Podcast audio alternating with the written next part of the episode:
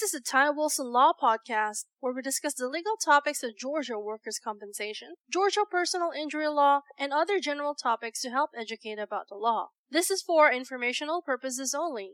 We do not represent you until we have a written agreement to do so. Our goal is to provide helpful information and to educate listeners. If you have a specific question on a Georgia legal topic, feel free to contact us toll free at 877 960 4585.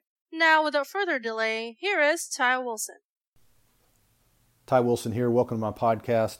We're revisiting some common myths on Georgia personal injury claims and Georgia car accident uh, claims that we see here in Georgia. And one of the many misconceptions that people who are injured in, in Georgia car wrecks have is that the insurance company will cover all of their bills and pay for all their medical care.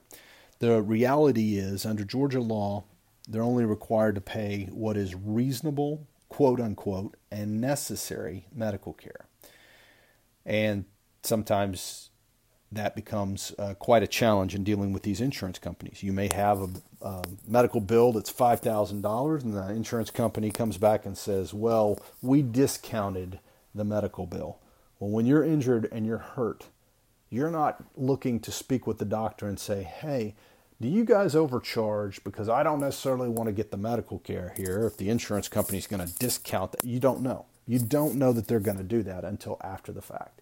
But this is something that we see the insurance companies doing quite a bit, and it's important that when you have an attorney representing you, that they uh, explain to the insurance company you didn't question what the bills and care were going to be. You were in pain, you were hurting, you just wanted to get the care you needed to get back on your feet and get back to normal.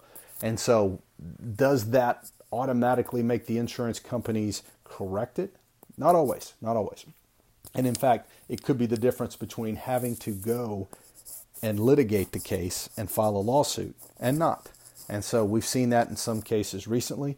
Uh, the the client was very surprised that the insurance company did not make any attempts to pay for all the medical care, and that happens from time to time. Some of these insurance companies will take the uh, policy of make them take us to court. We're not going to pay fair market value until we get taken to court.